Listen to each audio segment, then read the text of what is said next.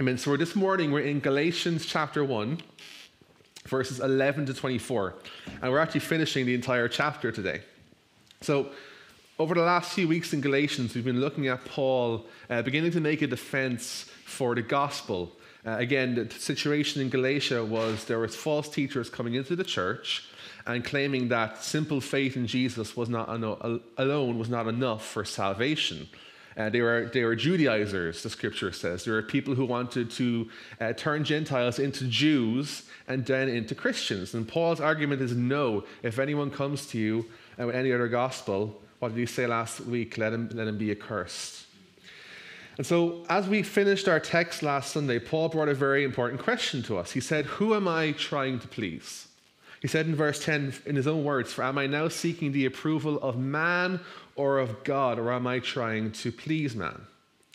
So, Paul, he wants to answer this charge that is being brought against him that he is offering a, a, a distorted gospel, that his was one that was people pleasing, that was too easy, and that he corrupted something that was given to him by someone else.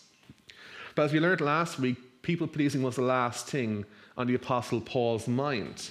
I mean, he calls out the false teachers. He says they're the one bringing the trouble. They're the one bringing a different gospel, a perversion of, of the truth. And he tells the Galatians, lads, you're, you're walking away from Jesus. So clearly, Paul was not in the business of, of people pleasing. But what's going to happen this morning, and as we go through chapter 2, is Paul begins to make his defense um, as to why he has the authority to actually teach us and to show us um, and teach us about Jesus and the gospel. And there are accusations by a lot of uh, scholars today saying that Paul twisted the message of, of Christianity and Jesus, and that it was Paul versus Jesus, Paul versus James. Whereas the contrary is the truth. Uh, Paul was a messenger of Jesus, and we see that in our text this morning. Paul's going to tell us that he didn't receive his gospel from man, it wasn't handed down to him, so though he didn't distort it, it came through a revelation of Jesus Christ. So what we get is he starts in chapter one. He says, None of the Jews and the Christians in Judea told me about the gospel. Then he goes even, even kind of further. He says, No one in Jerusalem taught me the gospel. He brings it to the apostles. The apostles didn't teach me the gospel, and Peter, the lead apostle, did not teach me the gospel. He says he received it um, from the one who was above them all. He received it from God himself he says it's a revelation of Jesus. And that's important. One of the criteria for being one of the apostles who laid the foundation of the church, we see in Acts 1, is they had to be a witness of the resurrected Jesus. They had to see Jesus alive, risen from the grave, to be an apostle. And Paul, he makes that claim this morning that he did see him. And if he did see him, then we can trust that what he's saying is true. That he has not twisted the gospel, he has not made a perversion of it, and that his words can be relied upon because they are the words given to him from Christ himself. And so he says in verses 11 and 12 For I would have you know, brothers, that the gospel that was preached to me, or preached by me rather, is not man's gospel. For I did not receive it from men, nor was I taught it, but I received it through a revelation of Jesus Christ. So we, Paul says we have a message coming from the apostle that was handed down from God to us. And what does he do? He contrasts it with the gospel of the Judaizers, saying, well, our message comes from, from heaven, from the Lord himself, whereas the, the, the message of the Judaizers, it finds its origin in men, it has been taught by men, and it leaves you in a place where, again, you have to do your job to try earn your way to God. You have to climb the ladder. And that's the contrast here. We have one message that is human in nature, and ultimately, again, what, what you must do to try earn favor with the Lord. And then we have another message which is about, which is about its nature, God. It is about God, what God has done for you and for me, how He has come, how He has stepped down, how He has become one of us, how He has died for us, how He rose again for us to bring us to Himself. And this shouldn't surprise us that this is the, the battle going on in Galatia, because this is the battle that has been going on throughout human history.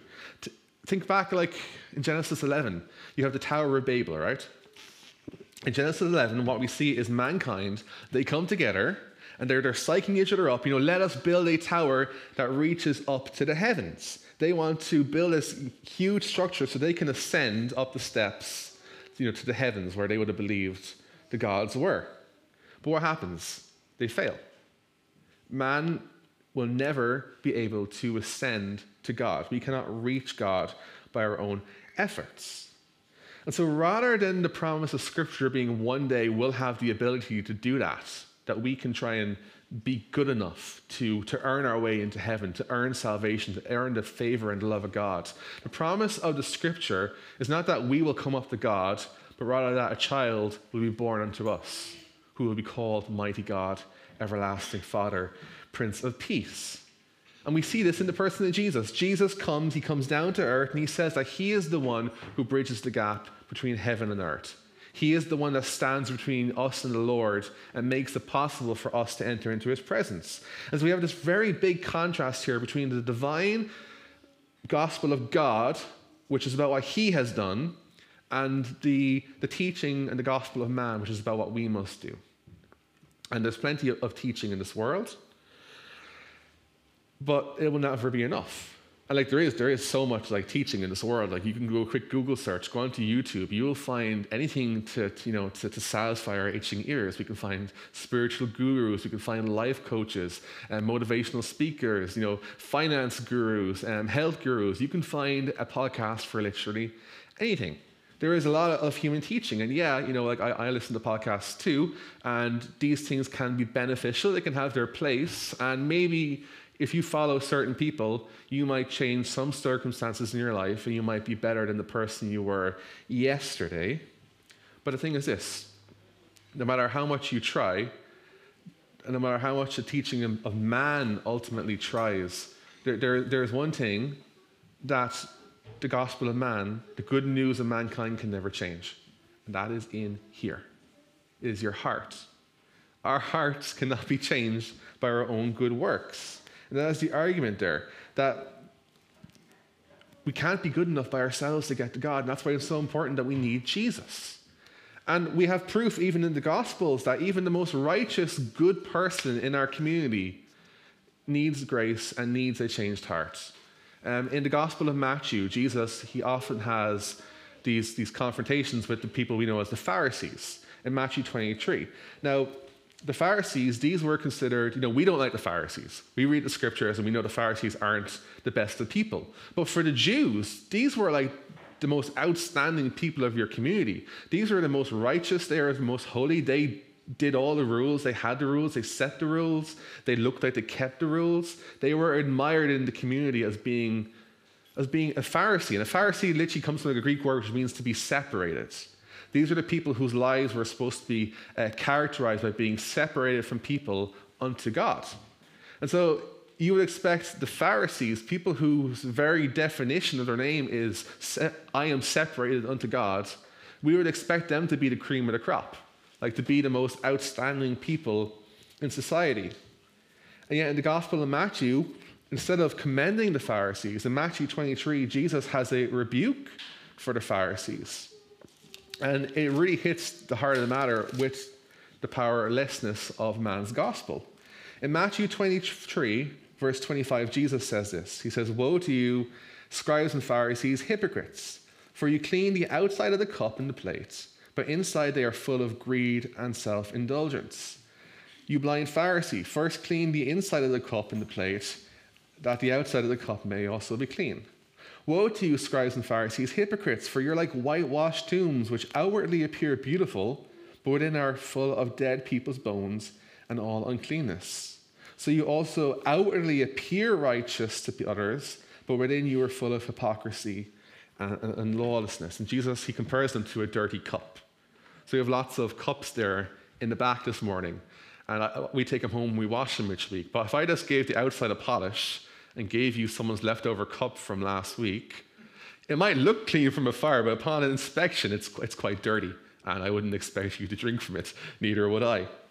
And yet, this is what Jesus says Pharisees are like. That despite all the good things they were trying to do, all the rules they wanted to keep, the tenets they lived their lives by to be the best, it didn't have the power to change what was inside.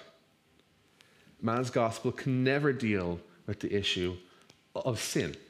And that's the big issue of the gospel is what do we do with, with sin? How do we deal with sin? How do we um, have a relationship with God restored? And how do we have the power to overcome sin, not just outwardly like the Pharisees, but in here? How, do, how are we changed from the inside out? And so we do not need any more teaching from man when it comes to God. What we need is a revelation of God. And we have that in the gospel. And with the gospel, there is power to change because it's the source is the Lord. Peter, the Apostle Peter, he says this to us in 2 Peter 1. He says, God's divine power has granted to us all things that pertain to life and godliness.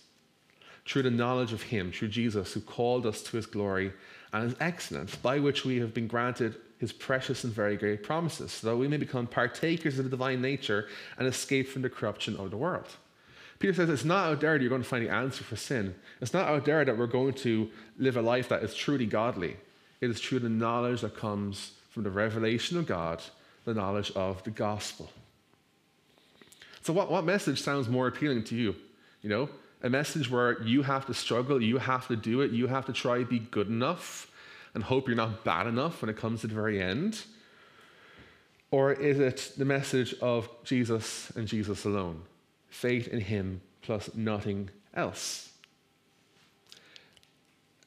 As we go through our text, again, Paul, what he does here is he wants to prove to us yes, he has the authority to preach this wonderful message. He has the authority um, to say, if you trust in Jesus alone for salvation, place your faith in Him, that is it. Nothing else you can do can bring you to God. But what he does here, um, I want you to notice something. He doesn't just tell us about how he met Jesus on the road and how Jesus commissioned him. That is one of his proofs of the validity of his gospel. But the other proof we see in this text this morning is the effectiveness of his gospel in his own life if we just preached these, if I just spoke these words and we just talked about the gospel and it had no change in our lives, is it, is it really the good news? Paul's life was changed by the gospel. His life proved the power of the gospel. So, what we have here this morning is an account of the testimony of Paul, of who Paul was before becoming a Christian how unlikely it was that he could become a Christian, what changed, what made him this person who wanted to, you know, persecute the church to someone who wanted to preach the gospel. He speaks of how Jesus changed his life and how through that changed life, people look at Paul and they say, Wow, God, you are glorious, you are great. See, the testimony of Paul's changed life, that it was changed through faith in Jesus, is a proof of the gospel itself. Jesus says wisdom is justified by her children, as in the fruit is what determines whether something is good or bad. Jesus says if we're looking at a false teacher and you want to see a false message and you want to know what's true, look at the outcome of their life. He says a, a, you know, a bad, a sick tree can't bring forth good fruit, and a good tree, a healthy tree, can't bring forth bad fruit. And so we're to look at the life of the Apostle Paul and see, well, did his message bear fruit first and foremost in his own his own life. I suppose as we look at this transformation of Paul from a man who was this zealous persecutor of the church and a man who was obsessed with his religion into a person who preached the message he wanted to destroy, I think when we hear testimonies and we read testimonies, whether in scripture or whether someone up is on up here giving you their testimony, one of the things it often does is it makes us examine our own lives and our testimony.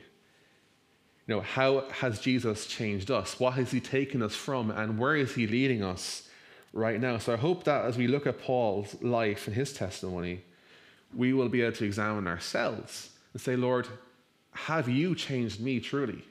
And am I now walking in line with the gospel I profess? And is there fruit? The same power that raised Jesus from the dead and that transformed the Apostle Paul, Scripture says, is in you. That power is in you when you place your faith in Jesus. And God can be glorified in your life through your testimony, not just how He brings you to Himself, but what you do with that afterwards, your faithfulness. Last week, we, we, we looked at um, the Gospel of John, where Jesus talks about abiding in Him, that He is the, the vine and we are the branches. And Jesus says this in John 15 By this my Father is glorified, that you bear much fruit and prove to be my disciples. And I want us to walk away knowing this morning we can do that. We can bear fruit that brings God glory. Listen here now how Paul describes himself before coming to Christianity in verses 13 and 14. He says, For you have heard of my former life in Judaism, how I persecuted the church of God violently and tried to destroy it. And I was advancing in Judaism beyond many of my own age among my people. So extremely zealous was I for the traditions of my father. Fathers. Uh, we'll ask afterwards if that's okay. Thanks, man. Your grandma, don't worry. So, how does Paul describe himself here before coming to Christ? He says he was a man who was devoted to Judaism. Um, he, he was zealous. That meant he burned with passion, in particular, for the traditions, for the rules of the Pharisees, uh, so much so that he was a superstar among his generation. He was, ex- he was head and shoulders above everyone else for his devotion to Judaism. And he takes this zeal, he takes this burning passion, he says, I tried persecute the church and destroy it. His zeal led him to attack the church violently, to chase it away, to try to get the name of Jesus out of uh, Jerusalem. And we see this in the book of Acts. In Acts chapter 8, it records the beginning of Paul's persecution of the church. What happens in Acts 8 is, um, well, right before Acts 8, Stephen, he is the very first martyr, the very first person to lose his life for the gospel. and he is stoned to death by the Jews in Jerusalem.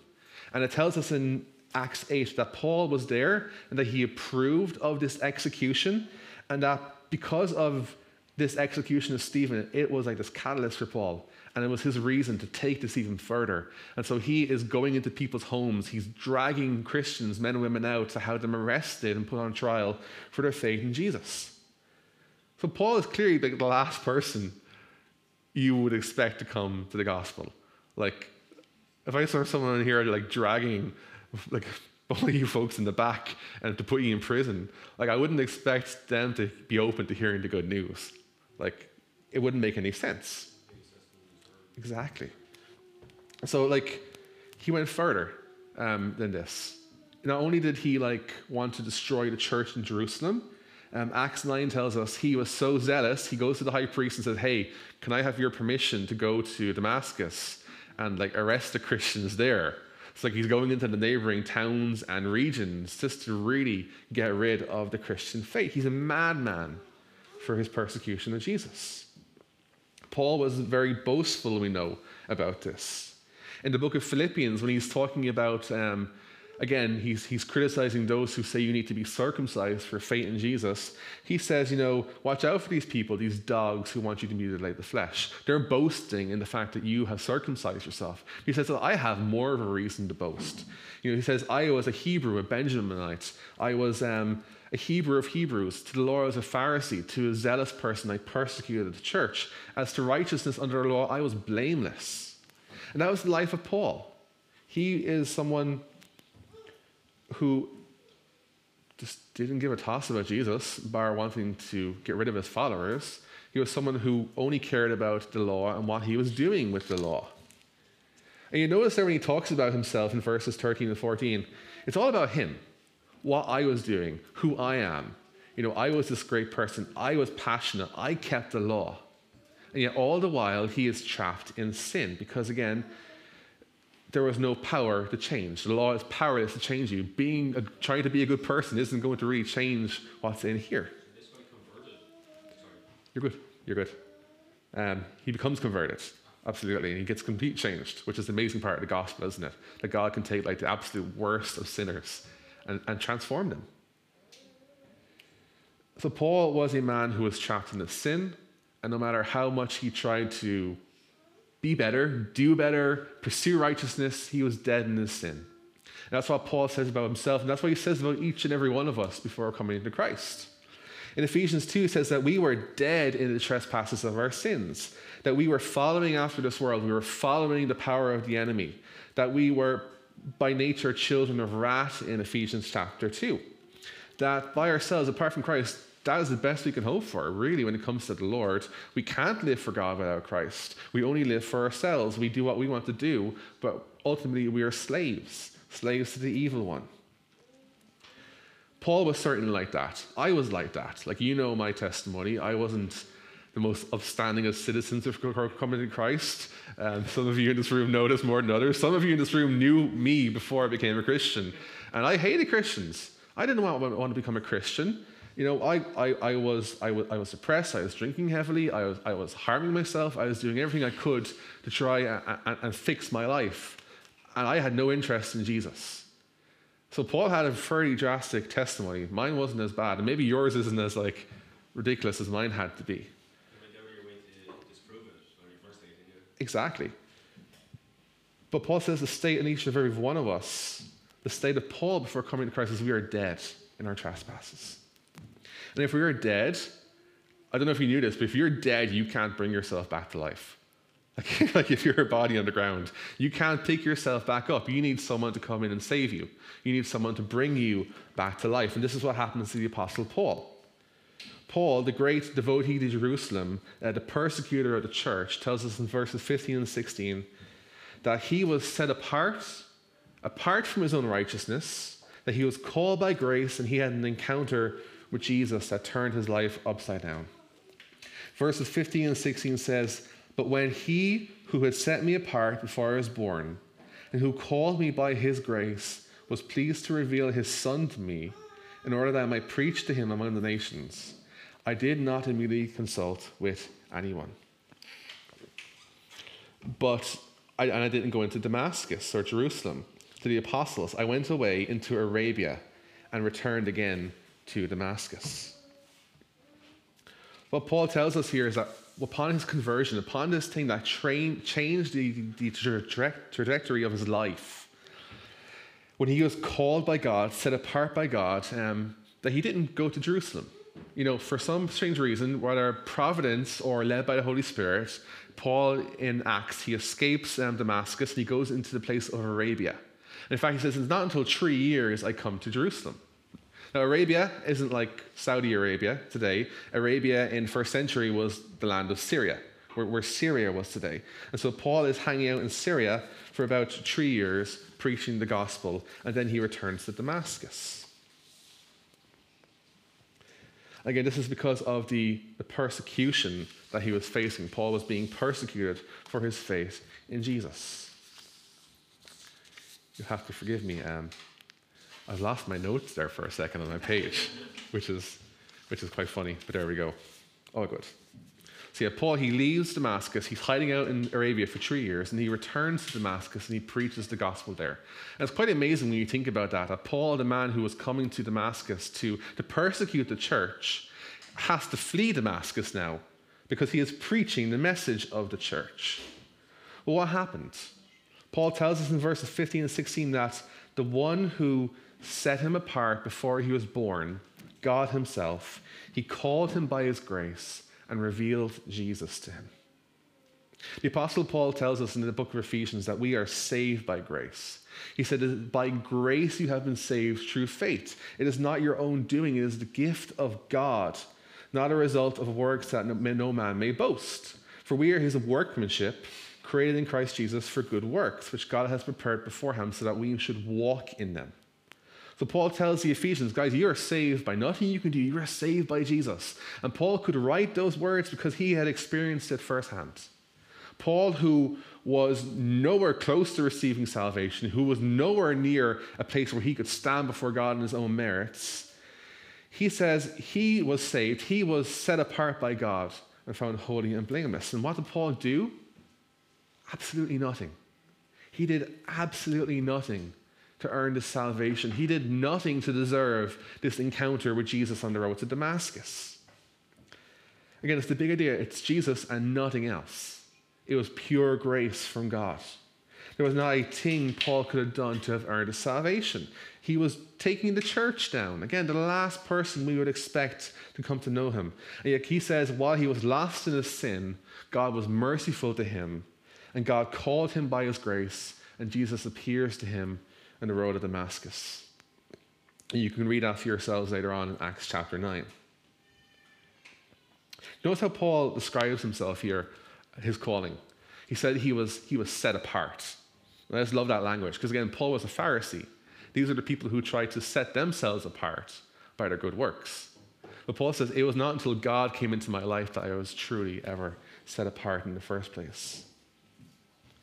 Look, whether, again, you are raised like in a Christian household and you have been brought up in the scriptures, brought up in the faith, or whether God reveals himself to you, you know, later on in life, like myself, that is true in each and every one of us. We have been saved by grace, and we are set apart for his glory. Paul was set apart for the purposes of God, and if you come to Christ, you place your faith in Jesus, you are brought into this place where you are set apart to be used by God.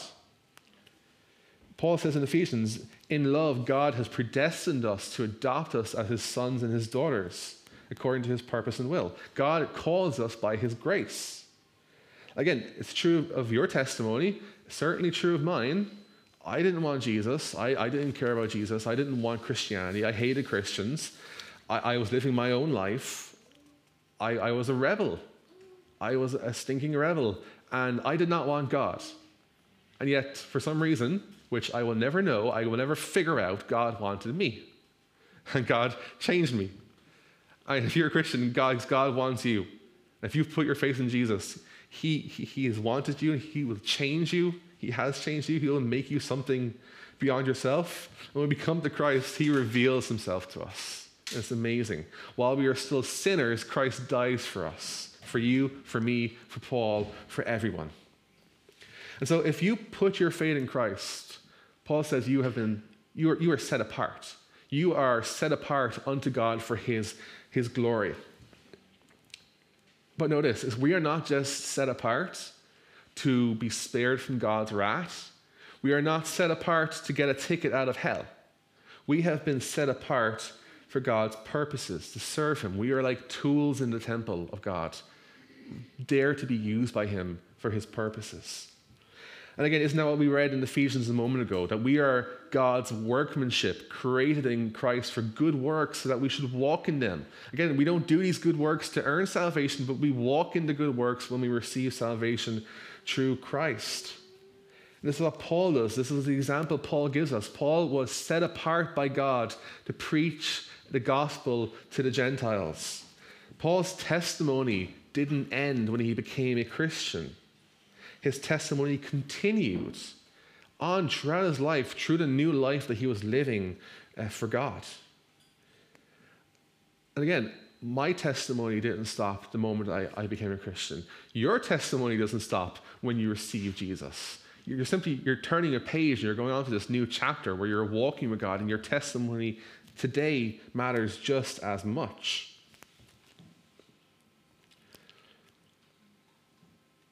We can live in a way where people can look at us today and, and say, wow, God, look at what you're doing.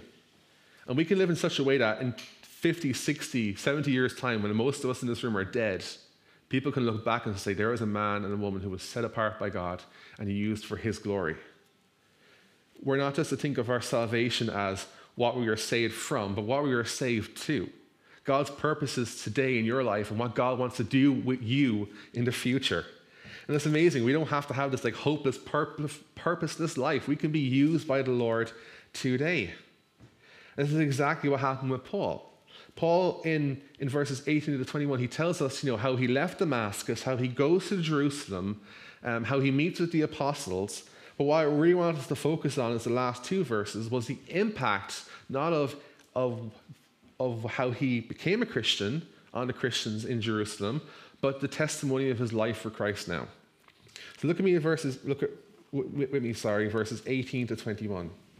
Paul says, After three years, I went up to Jerusalem to visit Cephas and remained with him 15 days. But I saw none of the other apostles except James, the Lord's brother. In what I am writing to you before God, I do not lie. Then I went into the regions of Cilicia and Syria, and I was still unknown in person to the churches of Judea that are in Christ. So, again, this is part of Paul's uh, testimony of how he didn't go to Jerusalem immediately and how he didn't receive the gospel from the apostles. Um, instead, he says, you know, he was three years a Christian before he even met an apostle. Um, he was hanging out in Damascus, and after three years, he goes to Jerusalem. And even then, he doesn't go to receive from the apostles, um, he goes as a tourist. He says he went up there to visit Peter, to visit Cephas. And the word he uses is gaining, for, for visiting and seeing him, is like gaining knowledge through experience. You know, it's the difference between like looking at the Eiffel Tower on your phone and going to Paris and seeing the Eiffel Tower. Paul's purpose in going to Jerusalem, he said, was simply, I wanted to see Peter. You know, he wanted to see the mother church. He wanted to see um, these people that no doubt he heard about and wanted to experience first time. And even then, afterwards, he says, I only met Peter, I only met James, the brother of Jesus, and I didn't even stay that long. I stayed about 15 days, and then I went back home. Now, the book of Acts gives us a little more um, context as to what happened here. Um, Paul, when he goes to Jerusalem after meeting Peter and James, he goes into the streets of Jerusalem, and what does he do? He does what he always does he preaches Jesus. And it says the Hellenists, the kind of Greek Christian cultured people, are so angry at Paul, uh, they want to kill him. And so the apostles are like, let's get this guy out of here. And they send him home uh, back to Tarsus, and Paul stays there for a very long time. So he's still unknown to the people of Jerusalem. He's unknown to the Christians in, in, in, in Judea. All they know about him is the work he is now doing for God. He says in verse 23 and 24, they were only hearing it said, He who used to persecute us is now preaching the faith he once tried to destroy. And they glorify God because of me. That's amazing considering they probably cursed God at one, cursed him at one point when they spoke to God. Now they're glorifying God because of him. Paul had a calling. He had a duty from God, and that was to preach the gospel. And he's fulfilling it. He preaches the gospel in Jerusalem. He preaches it in Judea. Um, again, so much to the point that he has to be taken away lest he becomes like the second or third or fourth martyr for the church. And it says that whilst Paul was in Jerusalem and, and Judea, he didn't become known for his testimony. He, did, he wasn't known primarily for who he used to be, they knew who he was. What he became known for was the testimony of what he was doing there in Jerusalem. That the very man who was persecuting the church is now preaching the faith he once tried to destroy. They were looking at how he presently lived his life and our commitment and the way we live for God now is again is just as much a part of our testimony as when we came to him in the first place. Again, they looked at him and said, The very man who wanted to kill us is now on our side. And they said, God, you are great, you are glorious. They gave God praise and glory. And so we asked the question Did Paul bear fruit, proving to be a disciple of Jesus? Absolutely. Yes, 100%. Does God desire that very same thing for you? 100%. He wants that for me too. The question is, though, I think, well, obviously, can we do that? If God wants us to do that, can we do that? Yes. Are we doing it? Is the bigger question that I can't answer for you. Are we living a life that is bearing fruit? Are we walking in such a way that we are living a life that is in line with the gospel we profess? if I ask that question to myself, I'm going to want to say, yeah, of course I am. And if, I, if you ask that to yourself, you're going to say, well, yeah, I hope so, right? I, I really want to do this. And, you know, yeah, it's true. You know, we can answer that question for ourselves to a certain extent. And God, He does show us, you know, as we progress in our faith, where we came from and who we are now. But who in this passage notices the fruit? It's other people. If you want an estimation of are you walking faithfully with God, ask the people who know you the best. Do, are you living like a Christian? Are we, are we, are, is our testimony one of a Christian? People saw Paul's life, they saw the fruit, and they gave God the glory. We read about Paul thousands of years later, and we do that exact same thing because he bore fruit and we saw it. And we must ask ourselves the question not just how do I feel about my walk, but do those around me see Christ in me? Do those who are my enemies see Christ in me? And they're going to be the judge. Because Jesus says, you know, again, don't like shine your light under a basket so that you can see it. He says, shine your light so that everyone else can see it. And they can see your good works and give glory to your Father who is in heaven. Again, it's not the false teachers and wolves that are meant to judge their bad fruit. We are meant to look at them and see the fruit. And yeah, you know, we must live lives that, you know, where we seek the approval of God. But if we are walking in a way that is pleasing to God, there will be those who glorify God because of us. We can live in such a way where people see what God is doing in us and through us, and it just leads to praise. And that is the calling we should want to live out. I want to be that kind of person where people see my life, that they see something that God has done in me, and they can give Him glory. Thanks, man. you know, I want that for you. Paul says in one of his letters that they are to imitate him as he imitates Christ. So there was something about the way Paul lived where his brothers and sisters saw him and said, That is a man who follows Jesus. I want to be not just like Paul, I want to be like Jesus. And if I'm living like Paul, maybe I can be like Jesus. I want us to be the people where people get jealous for the way we live our lives because we're living it for Jesus. So, how do we do that?